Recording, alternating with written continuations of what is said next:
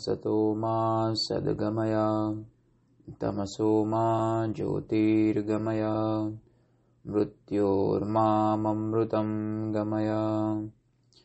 यो वेदादो स्वरः प्रोक्तो वेदान्ते च प्रतिष्ठितः। तस्य प्रकृतिलीनस्य स परः स महेश्वरः सदाशिवोऽम्। ॐ शान्ति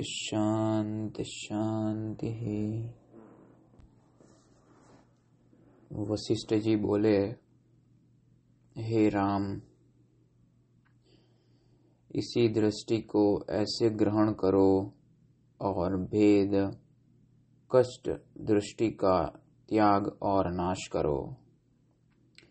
जब कष्ट दृष्टि नष्ट होगी, तब ऐसा आत्मानंद प्रकट होगा, जिस आनंद के पाने से अष्ट सिद्धि का ऐश्वर्य भी अनिष्ट जानकर त्याग दोगे। अब और ऐसी दृष्टि का वर्णन सुनो, जो महामोह का नाश करती है और दुर्लभ कठिन आत्मपद को सुख पूर्वक प्राप्त कराती है, जिसका नाश कभी नहीं होता।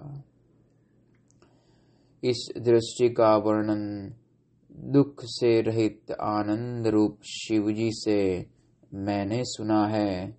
इसे पूर्व काल में कैलाश की कंदरा में संसार दुख की शांति के लिए आर्द चंद्रधारी सदाशिव ने मुझसे कहा था, हे राम, पूर्ण चंद्रमा की तरह शीतल और प्रकाशमान हिमालय पर्वत का एक शिखर कैलाश है, जहाँ गौरी के रमणीय स्थान और मंदिर हैं।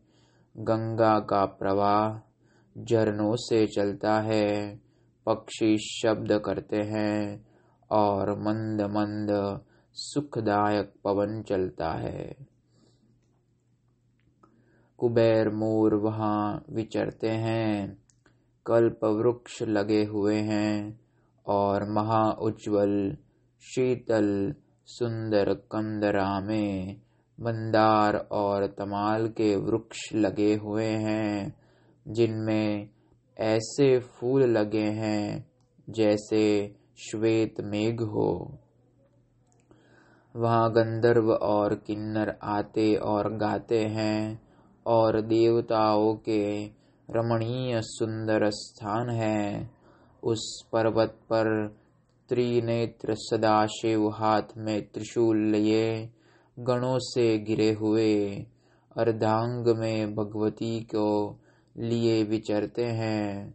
सब लोगों के कारण ईश्वर जिन्होंने कामदेव का गर्व नष्ट किया, षटमुख सहित स्वामी कार्तिक जिनके पास बैठे हैं और भयानक शून्य श्मशानों में जिनका निवास है, उन देव की मैंने पूजा की। फिर एक कुटी बनाकर एक कमंडलू और फूल और माला के माला पूजन के निमित्त रखे यथा शास्त्र पुण्य किया। यथा शास्त्र पुण्य क्रिया से उस कंदरा में तप करने लगा। जलपान करता, फूल भोजन करता, विद्यार्थी जो साथ थे उनको पढ़ाता। और शास्त्र का अर्थ विचरता था।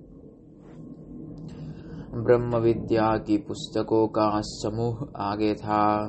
आसपास मृग और उनके बालक विचरते थे। इस प्रकार वेद पढ़ता ब्रह्म विद्या को विचारता और शास्त्र के अनुसार तप करता, मैं कैलाश वन कुंज में रहता था। निदान श्रावण बदी अष्टमी की अर्धरात्रि को जब मैं समाधि से उठा तो क्या देखता हूँ कि दसों दिशा काष्ठवत मौन और शांत रूप है महत्तम गिरा है और मंद मंद पवन चलता है।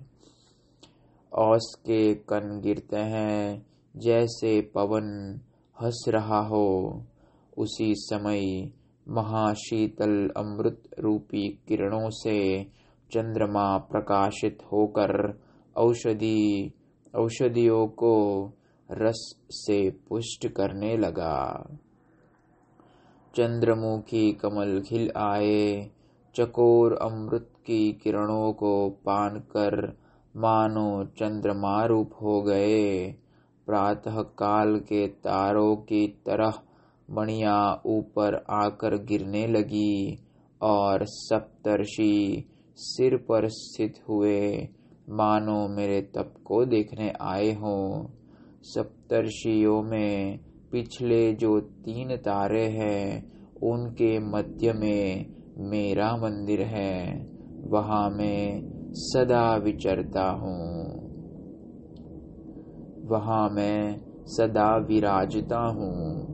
चंद्रमा से सब स्थान शीतल हो गए और पवन से फूल गिरने लगे। इति श्रीयोगवसिष्ठे निर्वाणप्रकरणे वसिष्ठ आश्रमवर्णनं नाम षड्विंशतितमः सर्गः।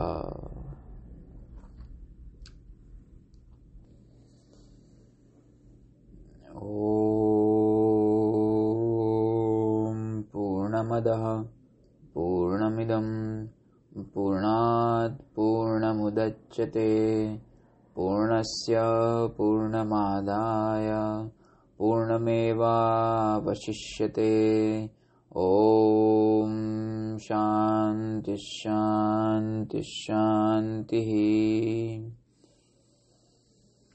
श्री सद्गुरुदेव भगवान की जय।